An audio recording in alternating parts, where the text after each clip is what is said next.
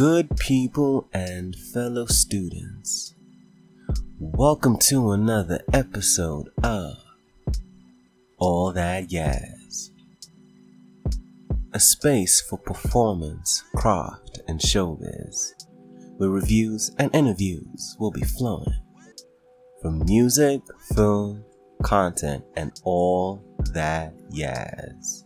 So, I have been waiting for this rain to subside and it just doesn't want to quit, so I've decided to continue with the recording. So if you're hearing rain in the background, I do apologize, I tried. But we are back with a roundup, our first actual roundup in quite a bit of time. And I'm really excited about this because there's quite a lot of stuff which I'm really excited about to talk about. And there's been a lot of great music, great content that has been coming out, which we will be covering within the next couple of weeks. So do strap in.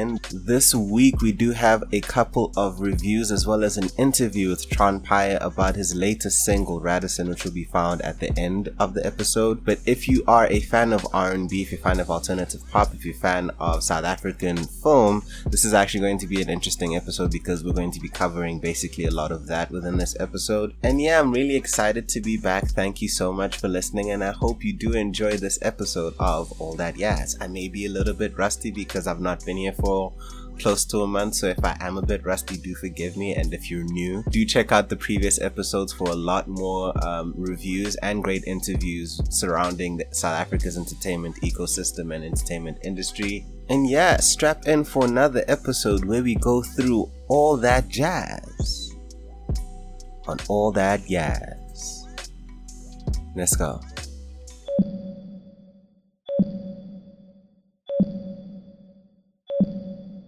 And we are on the radar. So on the radar is a segment where we talk about recently released or upcoming content, whether that be music, film, or anything else within the entertainment space. And this week we'll be looking at a film by the name of Umakoti Wethu from Showmax, as well as PeeWool's Lettuce and a few other upcoming releases which we'll be mentioning. So we're going to, as usual, start with the film and then get to the music. So within the last week, Showmax has released a pair of original South African films with Goodbye Gogo and Umakoti Wethu. I have yet to watch Goodbye Gogo, so I will not comment on it, but Umakoti Wethu, that film stands as one of the better South African films I've seen this year. The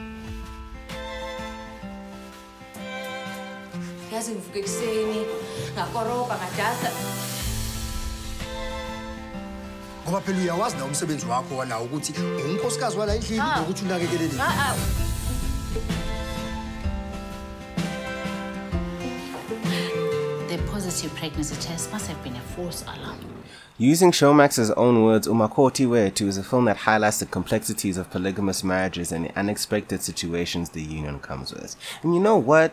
That just might be one of the best non-spoilery descriptions I can think of, but I'm going to have to give light spoilers to explain why I rate this film highly, so you have been warned. Umakoti Wethu revolves around Khatu and Sizwe's marriage, who were played by Phulu Mugovhane and Mulusi Mbele respectively. Now, Khatu and Sizwe have been married for 4 years and live in Johannesburg. Sizwe is this highly successful doctor, whilst Khatu has become a homemaker since getting married. Despite consistently trying, Khatu has failed to get pregnant, and within their relationship they now have this unbalanced power dynamic with which Sizwe continuously makes decisions without consulting or seeing how his decisions affect Khatu, expecting her to compromise and adapt as his wife in the process. It starts off with very minor things, like him having invited his boys over for braai, only telling her mere hours before it's happening, expecting her to be prepared for it. But at this braai, she finds out through his friends that he's accepted a permanent job back home in KZN, with an expected move happening soon, and I mean soon, like this very week. Put a pin in that. Now, Khatu's social circle is all based in Gauteng. Not only that, her mother-in-law is the archetypal mother-in-law from hell. She has no incentive to go to KZN whatsoever. Somehow, Sizwe convinces / strong arms her to uproot her life and move to KZN with him, but she only has one request, and that is that his mother doesn't live with them. So would you guess who is waiting for them at their house in KZN when they get there? His mom, and she's ready to terrorize Khatu for not being a good traditional wife. This is all standard stuff, we haven't gotten to the compelling drama yet. Now, we're back in KZN. Sizwe being this doctor makes him a very beloved mannequin. Through some parental shenanigans, he reconnects with his childhood friend Nobuhle, played by Kwanele Mtetwa, and it's immediately clear that he still has the hearts for her. They have this really, really comfortable and knowing energy together. So Certified Lover Boy tries laying the charm, but Nobuhle isn't feeling him like that. She likes him only as a friend. So instead of respecting her boundaries and taking her plea for friendship, Mans decides that her consent is a myth and approaches her parents to pay lobola, which they accept. Not only that, Nobuhle's parents insist that she moves in with him so that by the time the traditional wedding occurs, they've had enough time to properly reconnect. So if we're keeping score, right, Sizwe's first wife, Katu, is unhappily in Durban and unaware of Sizwe's potential second wife, and the second wife wants nothing to do with this marriage, but her lobola has already been paid for. It really seems that the only person here having his cake and eating it too is Sizwe. To throw another spanner in the works, there is a fact that I have forgotten to mention. Nobuhle is lesbian, and her parents know. Sizwe doesn't know, but her parents know. They force this arrangement to maintain their family's respectability against Nobuhle's will. And the movie then follows Nobuhle and Katu's journey in having to overcome their husband's decisions, and in the process form an unlikely friendship as they try to figure out how to help Nobuhle escape the arrangement before the official marriage. That is the extended premise of the film.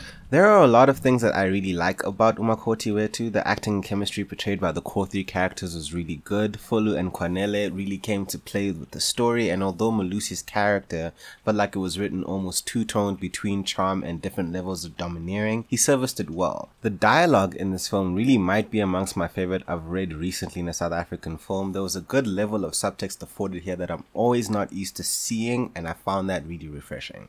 The premise and how it incorporates and gradually centers queerness in an unorthodox way is really though what grabbed me.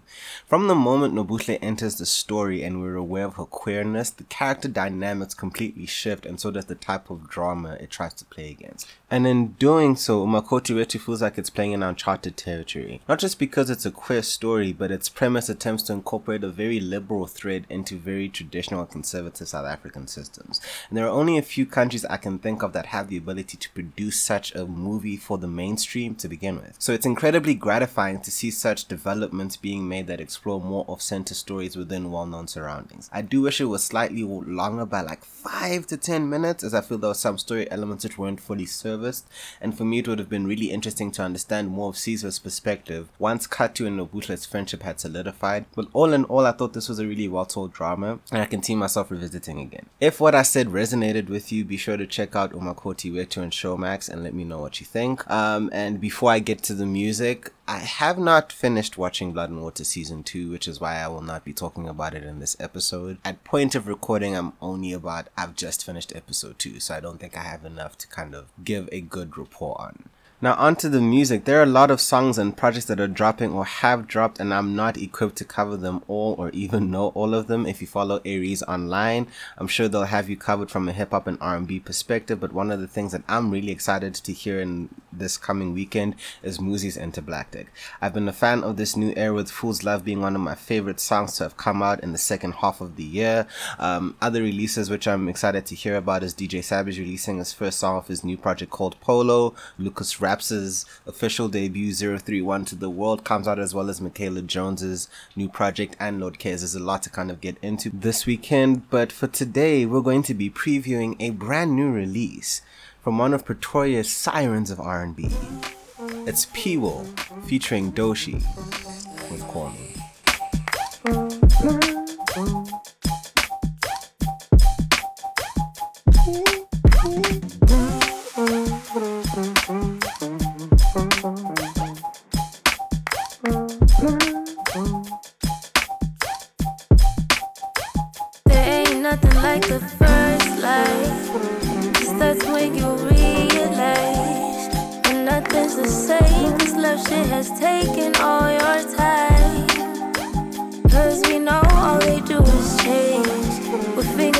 Any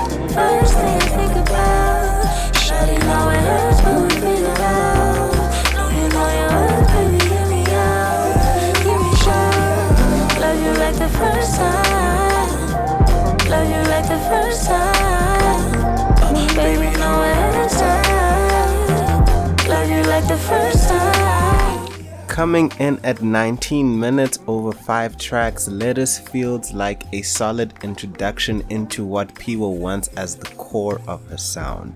It's this mix of club and B R&B-esque with very neo-soul and sometimes even like bossa nova jazz feels like that's creeping in the back. It was originally introduced in numbers, but it feels a little bit more pronounced here. So sonically, this is something which is kind of showing us the type of direction that PeeWool wants to go. And then textually, it's something which really just explores her different facets and ways that she's dealt with relationships across different relationships within her life. I will not lie, on my first two listens of it, I was quite neutral, but it has gradually been growing on me because as I've had about a week to listen to it. No Mistakes is definitely my favorite song, followed by Call Me, and we get into the entire EP in our next episode, which is an interview with PeeWool about not only the making of this album, but how she navigated and got into the music industry. So if you're interested to learn about her story, if you're a fan of her music, there's definitely that to look forward to. But for now, PeeWool has gone through the effort of writing us a couple of letters, and I do implore you to go and listen to it. And here's just a little bit more of a taste.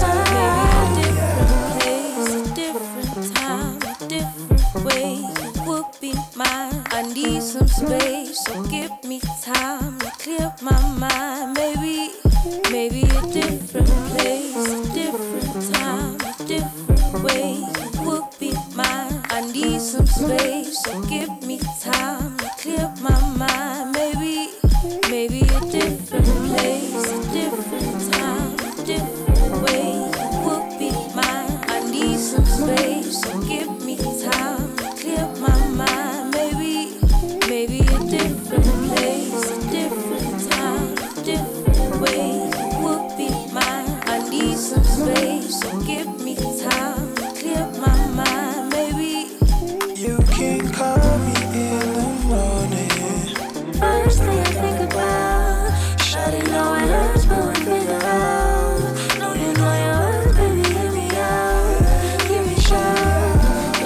The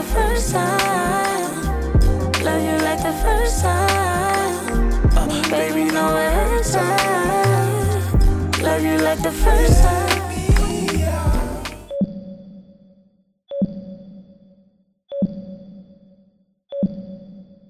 And that wraps this week's list of what is on the radar as we move into our next segment of That's the Fave. Kicking off our segment of That's the Fave this week is the alternative pop and R&B confection that is Mars Baby's latest project, Salem. I will not lie, the first time I ever heard the name Mars Baby was last week, and it's clear my sleep has been so long that it could be classified as a coma. But here I am awake and excited to talk to you about the sonically rich listen. So Salem is a 7-track EP that comes in at a brisk 19 minutes long. Sonically, it is a soothing mix of alternative pop and R&B with a heavy emphasis on acoustic sounding instrumentation. It finds a way of making that classic sound more contemporary with minor chopped references throughout its tracks, and despite its tracks referencing both summer and winter, the project really does feel like it was made for spring. It's warm and cool, feels like it's meant to be dominating your playlist during the day on the weekends. Thematically for me, the project continuously alludes to deviance both within a spiritual and a romantic context. Mars Baby views himself as an outcast and deviant within the world he finds himself in. Even just the name Salem is instantly linked to religious deviance and witchcraft and the Salem trials of the late 17th century, where hundreds of people, primarily women, were tried for practicing witchcraft or having the devil take over them. Trials which led to over a dozen documented hangings for these proclaimed deviants and outcasts. And within Mars Baby's Salem, you can find similar textual and biblical allusions, even in the language of invoking angels, heathens, chalices, and curses. Salem's mantra even finds him talking about being tied up and held up. He calls himself the prodigal son. So it is within this context that I see Mars Baby's Salem. It feels like the story of an unwanted outcast who's trying to find himself and some joy within the romance he's having. This love that is so sweet and alluring that he will do anything that person wants. But outside of this love, Mars is a wanted man, and not only is he a wanted outcast, he's dealing with thoughts of suicide ideation. In Angel, he tells us he has a head on his head, and by the time we get to the climax and Bones, his face to face with whatever's chasing him. It's love, isolation, and war told through the honey-soaked voice of Mars Baby. There are a lot of reasons why Salem is the fave this week, from its rich instrumentation and coded storytelling all the way to Mars Baby's vocals. Mans has a warm tenor tone that he knows how to use to sell you these really pretty sounding love songs that sound so comforting but are harboring a lot more beneath the surface. Salem has been on steady rotation since its release, and I don't see me stopping that soon. Songs like More Summer and Heathens are primed for high rotation, and I'd really love to see them come alive visually, because Mars Baby is a he paints very visual pictures that I would really like to see how they would be interpreted, both within a live setting and a music video setting. So if anything that I've said has appealed to you, definitely check out Mars Baby Salem. It is available on all platforms, and yeah, right now it feels like it's going to be one of my favorite alternative records that I've heard this entire year. It's the fave. I don't know what to tell you. And now, last but not least, is the DSP return of Tron Pye. Earlier this year, he gave us a chilled glass of sangria with JPEG that released on Hype, but now he is back with an R&B banger, begging for a red light special at a hotel. I present to you, Radisson.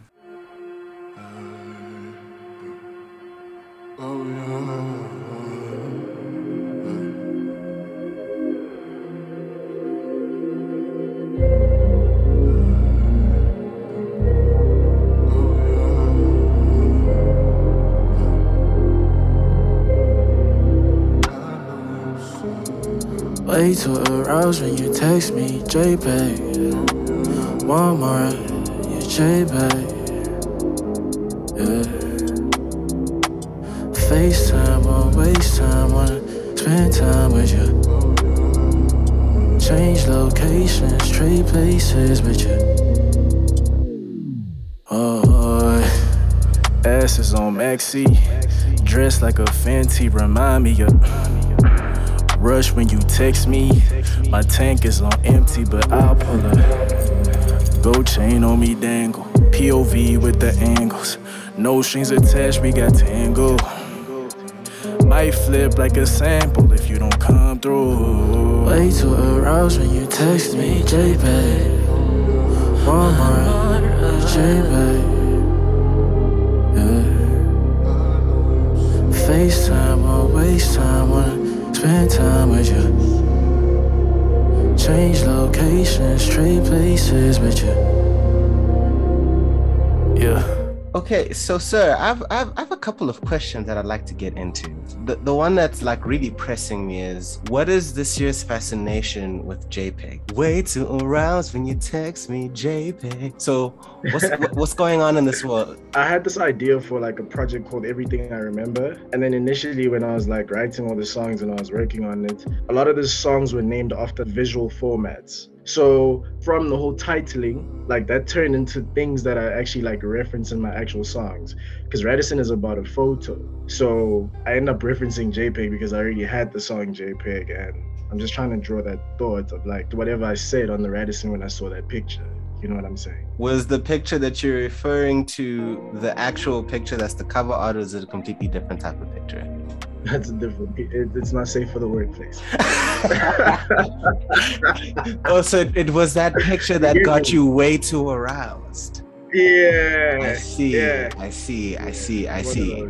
Take me behind the process of the song, because I know you've been recording music for at least a year at this point. I think too, yeah. Because you've been teasing me for a while. So what was the, now that we know the inspiration, what was the actual process behind it? As far as Radisson, like I remember Fizik and I started doing these things, like these music camps where we just link for a few days in a week, and then all we're doing is just recording music. It doesn't matter what it is. It could be like a demo, you know, like it's just ideas that we had. So we had a bunch of ideas, and the one evening he was flipping through his file where he had like beats that he doesn't use. Like he played a few. I usually just get a lot of ideas every time he plays something. So I'm always just like, yo, mark this, shortlist that. Played me like 8 beats before he got to the Radisson beat.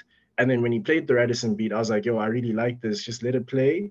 And then I know we had to leave. We went to the garage, whatever we did, and then we came back. When you press play again, I was like, yo, let's stop flipping through beats. I want to do something on this. And then I just started waffling. The hook was actually something that I freestyled. At the time when I'm saying these things, I really am referencing the song JPEG. So the rest of that verse of like Way Too Aroused, it actually references the other song. You know what I'm saying? Yeah. That was before it turned into Radisson. So I recorded like for at least like 10 minutes. I recorded a lot of vocals and then I chilled and I got back on my phone while Fizik was just messing around, chopping down the stuff I recorded. So he isolated the part of the song where I say the Way Too Aroused. So when he keeps chopping it up, I tell him, yo, I like that. Like, can you loop it? He does this thing where he isolated 3 times and it acts as a hook. So now I know, okay, we're trying to bridge the gap between first hook and the second hook. What am I going to say? I always wanted to make music that highlights the resurgence of like seduction and R&B, because I feel like that seductive element in R&B is it's missing nowadays. I like the way the drums made me feel.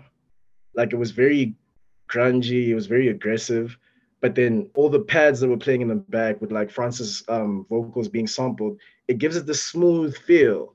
So what I do when I'm rapping on that verse is like I try to give every element of the song space. Sometimes I pause because I just like Francis in the back, pitch down, or I just want you to hear the bass every time I say whatever that's crazy. You know what I mean? Like I just wrote a verse that just perfectly blends what I was trying to do and, you know, gives off that feel. The second verse, I had to switch it up on the second verse, you know.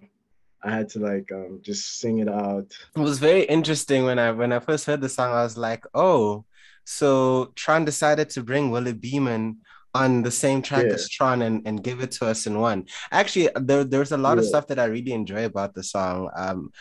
I think this is one of, if not your most contemporary and conventional sounding song you release. Thank you so much. Yeah. Most of your songs, you hear the hook once or twice here. You actually kind of got to like sit with it. And the way that it ends in terms of you saying you've not entered the Radisson, it feels like the start of something. So it feels like we're actually being entered into this world, which is why I texted you, if this isn't your concert opener, we're going to have fights, because it feels like you're introducing us into this world. So if you are introducing us into a new era, a new world, what is this world that we're being introduced to once you've entered the Radisson? If I had to like give words to describe this world, it's dark, it's elegant, it's aggressive, and it's red. Is that the color for this new era? Because the Temperum era was just silverish, grayishes. Your Pangaeas was your dark, I can't call it dark blue, but night sky. So this is red. Yeah. Like, okay, this is more, it's warm. It's like mirage, like driving down the road into the nighttime and it's getting darker, but you can still see the browns. We're just trying to like capture that right now. I do feel like the music that we make is very multi-sensory in the sense that it's music that you hear and it makes you feel things and see things. This era for you, usually your voice when you're singing is very much mid to higher register and you're leaning in on your lighter flourishes. But when you listen to both JPEG and Radisson, you're still within your mid register, but then you're leading more into a resting place in terms of even the what's bringing in this newfound exploration of the lower end of your voice. There's a lot of things, right? But when you ask me that, what comes into mind is like, there's a certain level of command or attitude or swagger tied to that low tone. It's crazy, like, because it happens like this a lot of the times. Like, I'll waffle a lot in studio, sing like my highs, I'll do all of that, and then I'll just do something with the low. And then whenever I'm like with my engineer like Jack, or I'm jamming with Fizik, they always like, yo, that voice, please do something in that voice. I've realized that it's a delicacy of some sort, like where when people hear that low tone, they sit up straight because they're not used to hearing it from me. You know what I mean? And also the other reason behind it is because funny enough, like studio had been hard to navigate because I was going through a lot of like throat issues. So I wasn't singing the same. So I had to sing like, because I enjoy singing the highs. I think it's easier for me to sing the highs, but then I had to teach myself to actually sing lower because I still wanted to be in studio, but I didn't want to go too crazy and hurt my throat. I got to a point where I started enjoying it and I loved what it felt like. I love the overall contrast between me going too high and me just being low and it being grungy and just very, you know, so it's that, yeah. Is was it more so of a thing that your voice is actually going through changes, or is it genuine vocal issues that you were going through? Is what I'm trying to. It is both. It is both. I think because now it's like the vocal care is better and everything. It is both. I think my voice really was going through changes, but I think like prior to all of that, there was a lot of vocal straining that I was just putting onto myself. We do this thing where I sing these songs, and we spend a lot of the time re-recording songs because Tron wants to do it differently, or he wants to attempt this, or you know what I'm saying, like there's a lot of that.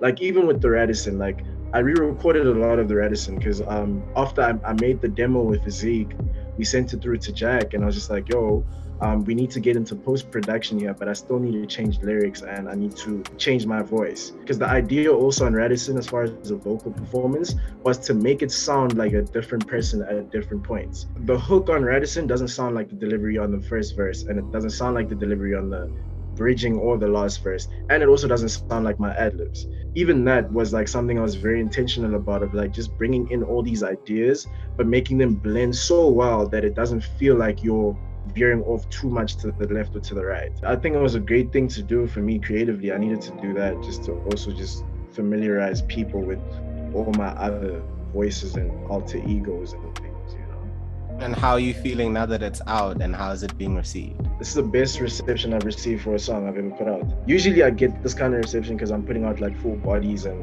EPs, and you know, like Pangaea was crazy. Like, but with Radisson, it's like it's taking on a life of its own. You know, it's only been like, what, a handful of days. I'm seeing it a lot on the Instagram posts. I'm hearing people play it. People are quoting it. They're tweeting those lyrics. My friends are tagging me like, yo, we saw someone tweet about this, you know? So it's just been very cool to see ideas that I think of intimately or like in my own space, in my private time, play out so beautifully in the real world, you know, like they're being embraced. And it's funny, like, all the lines that I get hit up about, like, oh, S is on Maxi, what does that even mean? You know, it's like people maximum. Just engaging with the song.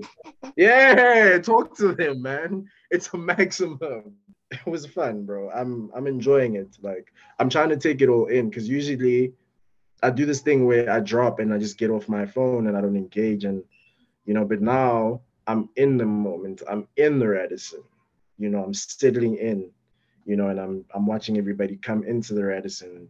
You know, we're shaking hands at the Radisson. We're chilling and having drinks at the Radisson before the night show. So yeah, it's pretty. So cool. Are you going to perform this at the Radisson? Because it only seems fair. We have to. We're trying to pull that together. We have to. But I don't know. It's a blue pill or red pill type of situation. We'll see. Yeah. Even though this is technically your second song, you've had a very busy year this year, from dropping your features on Nate and Head Over Heels. Yeah. You decided with your first song, your comeback single, to drop that on Hype and not actually, and it's still not available on any other like social media platform. Yeah. First of all, what was the decision behind that? And then second of all, how has that been for you in terms of when it came out? You're talking about how you've been reading Hype all this time since you were like a kid, and now you get to debut one of your songs on that specific platform. So yeah, what was that whole thing like for you? Well, what was the thinking behind it, and what was it like actually just premiering on Hype? It was really that, and shout out to Hype for actually letting us like deliver music and such an unconventional way in this era. It really came from me just trying to appease the child in me, the child that used to like buy the magazine for the Hype Sessions mixtape. You know, like I wanted to create that, recreate that. I was bummed that it was only available digitally, but then the sentiment remains the same. You go to the Hype and then you find the song. Like if you really are a Tron fan or you love the music the guy makes, you click on it for the song. You know, I loved that because that's what I used to do. You know, I used to just reach for the magazine because there's a CD on there. You know, and every time I played the songs or the music from there, I always discovered people that had my favorite voices. I grew into appreciating South African music through that. In general, I just think I'm the type of person that always tries to keep things different, interesting, and exciting. I told myself that every time I put out a song this year, it can't be or feel the same. But we will put out JPEG. We will put it out. It will be on DSPs, yeah. But for now, it's in the Hype universe. What should we be looking forward to next when it comes to the world of Tron? More visuals.